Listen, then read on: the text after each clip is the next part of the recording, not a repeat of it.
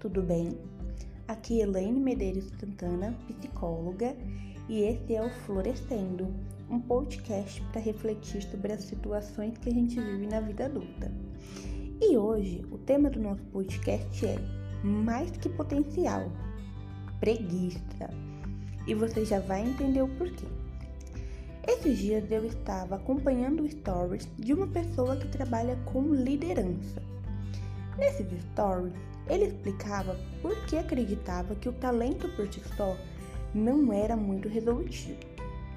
Dizia que, mesmo uma pessoa com um talento imenso, sem disciplina para se aperfeiçoar, acabava se tornando apenas mediano, uma vez que se apoiava apenas nesse talento. Depois de ouvir essa frase, eu fiquei refletindo sobre isso. Conheço pessoas incríveis, com potencial gigantesco, mas que por medo e falta de organização, nem mesmo tentam chegar aonde almejam. Inclusive, convivo com pessoas que a desorganização é tanta, mas tamanha, que acabam escondendo o potencial que fica literalmente soterrado em vários defeitos. E claro, não me entenda mal, nós temos todo o direito de ter preguiça.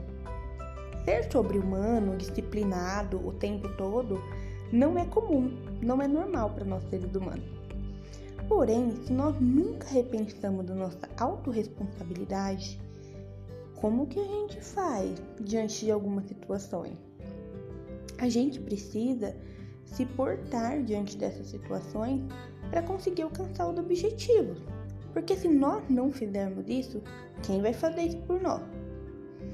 Será que só o potencial ou o talento levam a gente adiante?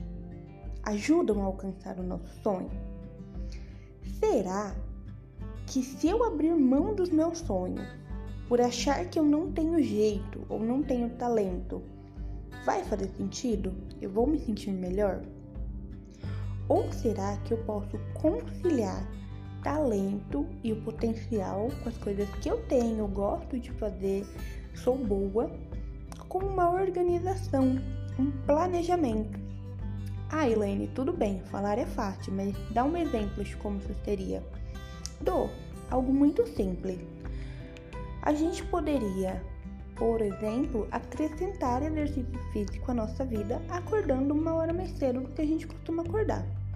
Claro que eu entendo que tem rotinas que não permitem isso. Então a gente pode tentar colocar isso em um outro horário que permita com que a gente faça.